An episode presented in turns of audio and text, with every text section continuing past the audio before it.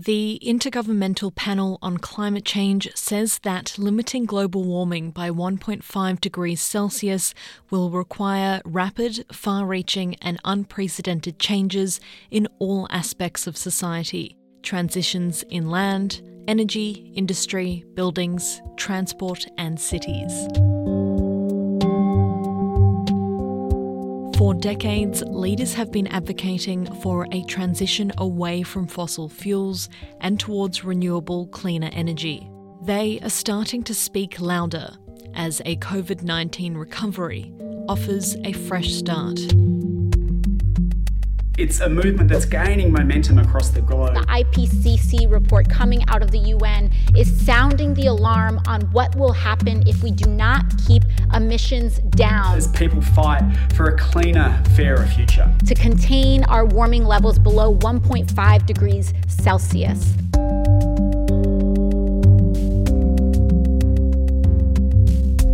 In this episode of Think Sustainability, we look at how a post COVID economy can serve the interests of the planet and how to take lessons learnt from one crisis and apply them to the next.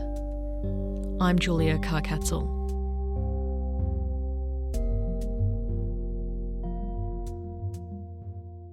Those images out of the bushfire crisis, now subsumed to some extent by the pandemic, do tell the story very powerfully that, that I think moves Australians more than the somewhat distant National Geographic image of the polar bear. Bob Carr is the former and longest serving Premier of New South Wales and former Foreign Minister of Australia. Professor Carr now works with the University of Technology's Institute for Sustainable Futures and School of Business on climate change research and policy. He says policymakers simply need to remember the horrors of Australia's Black Summer bushfire season to realise how pressing a crisis global warming is. An image that made us all think when we saw it of how climate change is with us now, namely the family, the families on a beach on the New South Wales south coast, with the forest blazing and the air full of smoke and flame. That, I think, worked to persuade a lot of Australians that this is how we live now. The climate shift is upon us and it's having effects. Some have said that our economic recovery from COVID provides a once in a lifetime opportunity for decarbonisation. Do you agree? Yes, I do. Uh, there's a lot in that. Make it, the, the government's got to invest big in sustaining this economy in these unprecedented conditions. There should be a distinct bias in government investment towards sustainability. We're going to have to meet this cost anyway.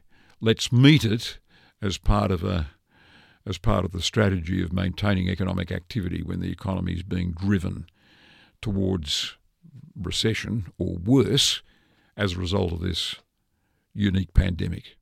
So COVID shows that we can all work together. Um, we can do things differently, and it's an opportunity where we need to invest to create new jobs. So it actually makes it a really important opportunity for climate action. Sarah Fume is a project manager at Climate Works Australia. And it's an important opportunity that we can't afford to miss because if we start taking action in 10 or 20 years' time, it will be too late. So now is really the time to do it.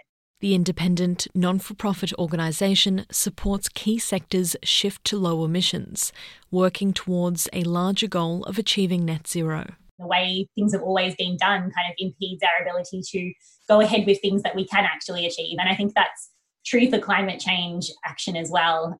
Part of that is that under the Paris Agreement, we know that we need to limit our emissions to net zero by 2050, and that in order to do that, we need to transform our economy. Um, and as a result of the pandemic, governments at all levels are thinking about how best to invest to restart our economy. Businesses are thinking about how to ensure they'll be resilient to future shocks. Um, and aligning what we do in the pandemic with this 2050 net zero goal is actually a really good way to do both of those things. Yeah, I think maybe it's just a good opportunity. Dr. Deborah Cotton is a senior lecturer in the finance discipline group at UTS Business School. She says as we attempt to recover from the economic shock of COVID 19, we can echo responses to past crises, such as government spending to stimulate the economy after the GFC. And the stimulus there was in the housing and construction sectors. So, if you might recall, uh, the government spent quite a lot on infrastructure spending in schools. So, lots of new buildings were built in a whole lot of schools um, all around the country. So, they have thought um, previously about this idea of infrastructure and investing in that, certainly. And that's where I really see it being important here.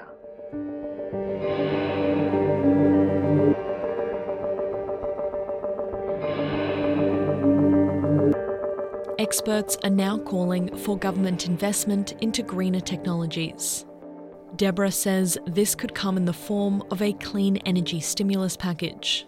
So, we certainly have a lot of work to do in terms of energy storage um, and generally the infrastructure around the green technologies. We could look at a number of different ways. So, we could put it look at wind and solar, hydro, but it really would enable us or the government to have this kind of two pronged benefit in a way. Stimulate the economy in terms of employment, which is what they did after the GFC, but also we've got this double benefit, really, haven't we, for a healthier planet, again for the future generations. Professor Carr agrees. He says the most essential climate policy would be to build a secure transmission system and battery storage capacity that enables renewable power to flow to customers. We've got a great surge in renewables, a huge investment in renewables uh, that's taking place. Renewables are pretty diverse.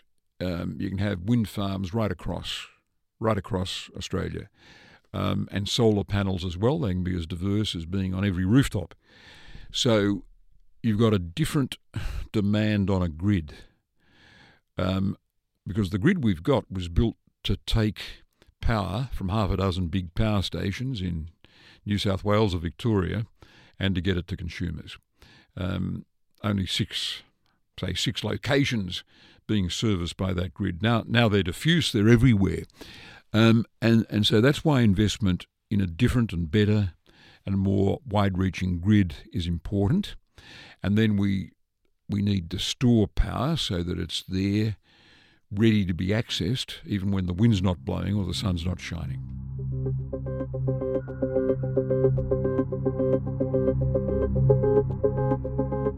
But building a robust electricity grid, drawing on wind and solar energy, is no easy feat.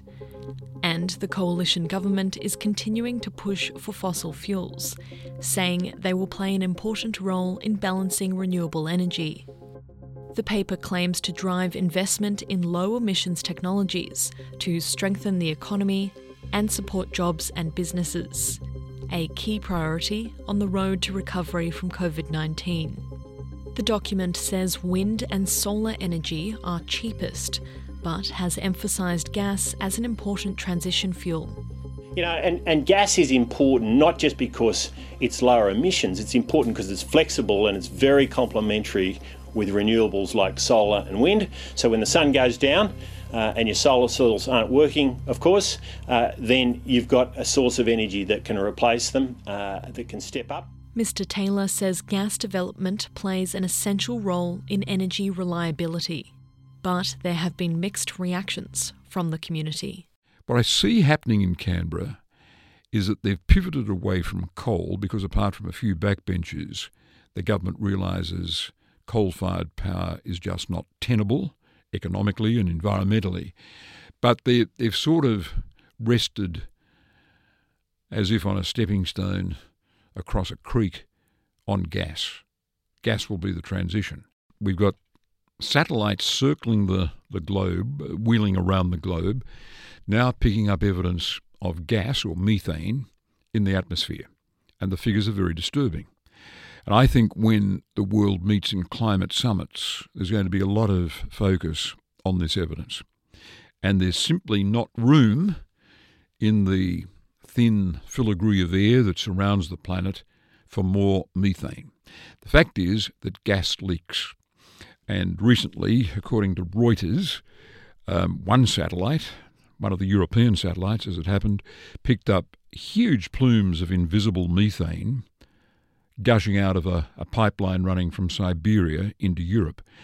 Um, and one of the plumes was equivalent to the carbon dioxide released by 15,000 cars a year.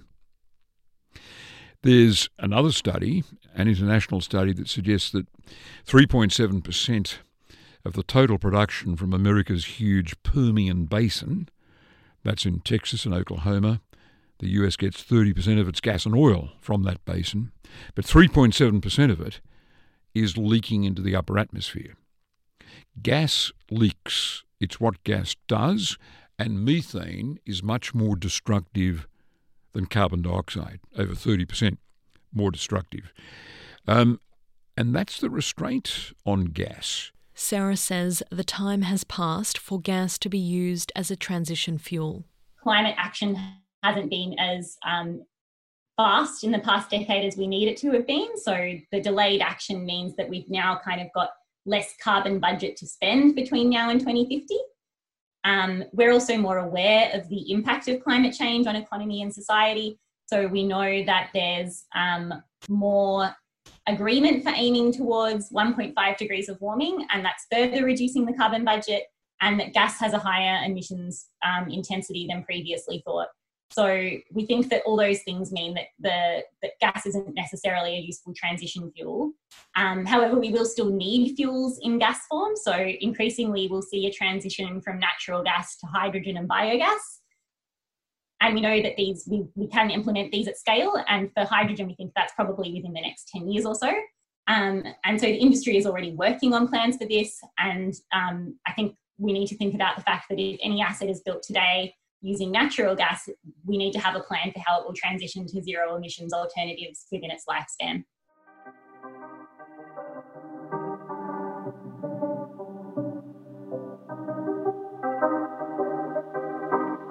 The Global Sustainable Development Report 2020, released in June, ranks Australia third among OECD countries for the effectiveness of its response to the COVID 19 pandemic but Australia only ranked 37th in the world on its overall progress in achieving the United Nations Sustainable Development Goals.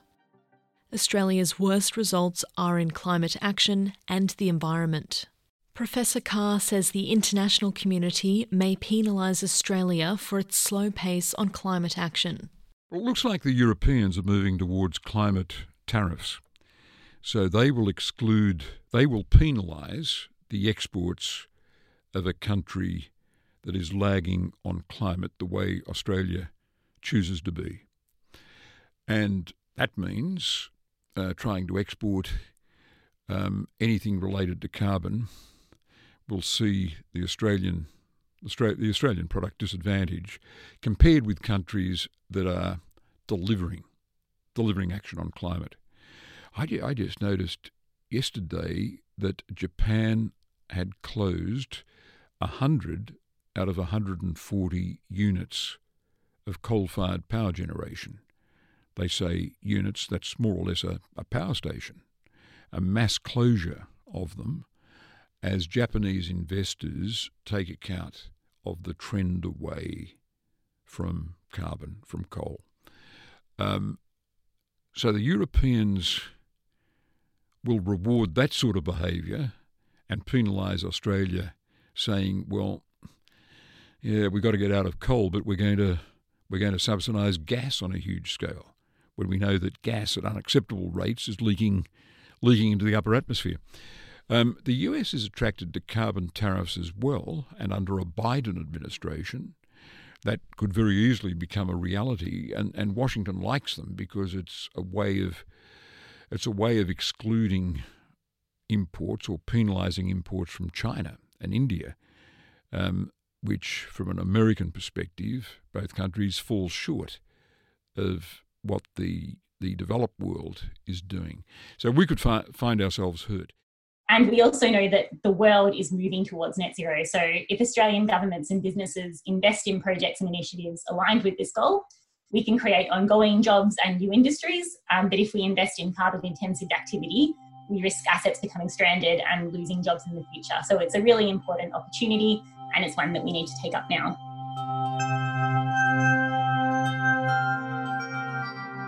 A 2050 net zero goal is exactly what independent MP Zali Steggall is putting forward to federal parliament. Miss Steggall successfully won the seat of Warringah at the 2019 federal election on the issue of climate. Former Prime Minister Tony Abbott has conceded defeat in Warringah to independent Zali Steggall. She says the people have voted for their future. I will be a climate leader for you.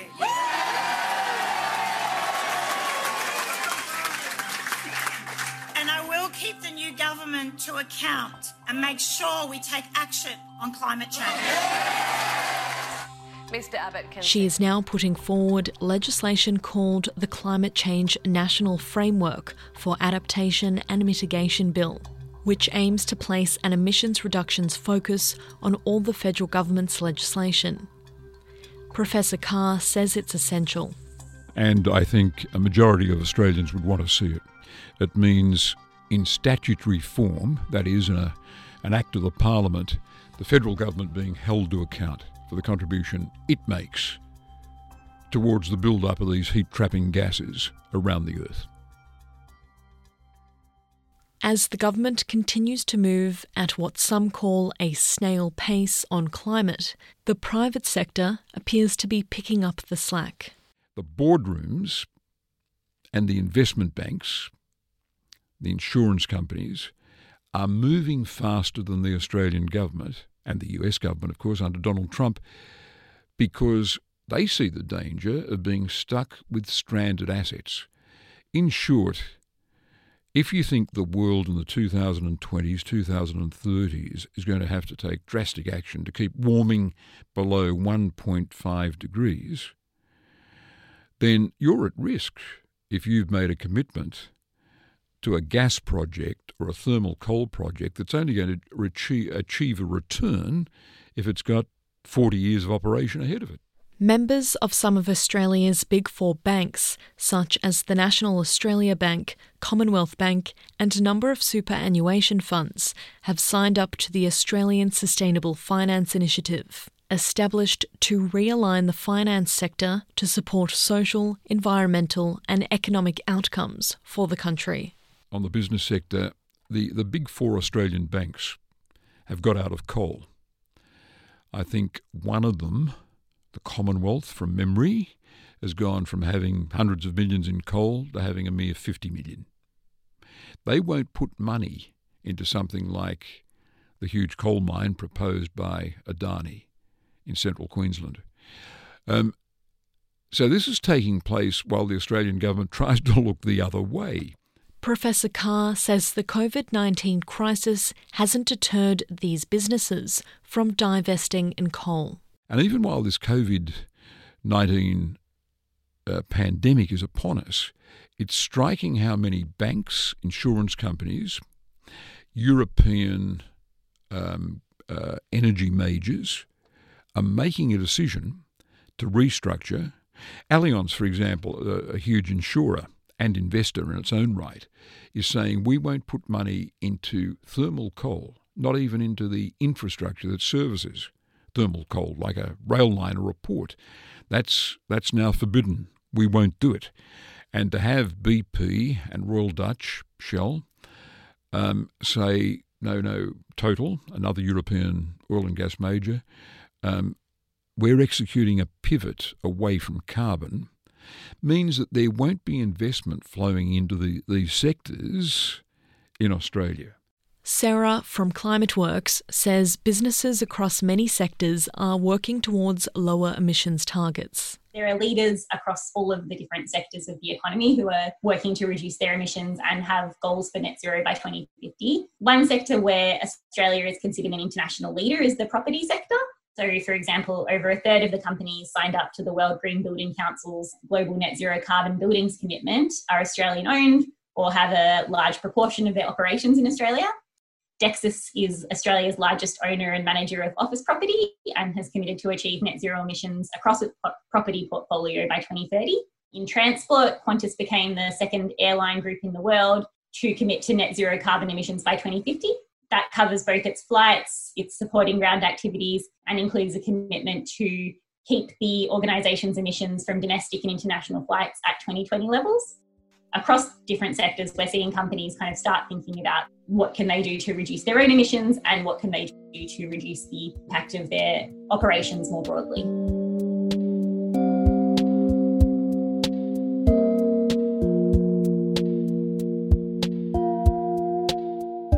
Deborah says there is much to learn from Australia's response to COVID 19. I think probably one of the key things that I take from our COVID response is this bipartisan support. So the government of the day seemed to be able to come to agreement. So the Liberal and Labor parties, you know, our dominant parties in Australia, were able to come together and actually approach the problem that was affecting all of us so considerably with the COVID to come together and just go with what were the best decisions at the time. And I think that seems to be, or would appear to me to be, the best approach that we could have, and maybe the best lessons to learn. Because even though the timeline is different for the effects of global warming compared to COVID, but the ultimate loss of lives due to increases in health problems and loss of jobs, etc., should really engender the same level of priority and need for action. I think it's an invitation for us to do that. You've got this national cabinet, you've got a level of dialogue between state governments and the Commonwealth government and between states themselves uh, across the, the party divide. Politicians, where they're cooperative and set about things as, as problem solvers, appear to be being rewarded by public opinion those who've taken a lead in a problem solving, non partisan approach seem to have been rewarded by big approval ratings. Now, can these habits of cooperation persist when we focus on an issue that's been very divisive in Australian politics? I'm, I'm probably pessimistic, but I think it is a model that we ought to focus on. And I think the leadership needs to become from the, conserv- from the Conservative side because they're in power nationally. And it's one thing for an opposition leader to say we need more bipartisanship, but it's a government that has the opportunity of an invitation from the Prime Minister to come into their office and start talking about areas of agreement.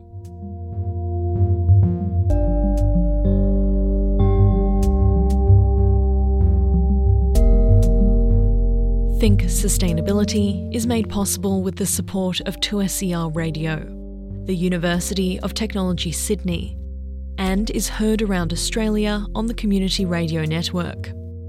Think Sustainability is made in Sydney, which sits on Gadigal land of the Eora Nation, whose sovereignty was never ceded. You can subscribe to Think Sustainability wherever you get your podcasts. I'm Julia Karkatzel. Thanks for your company.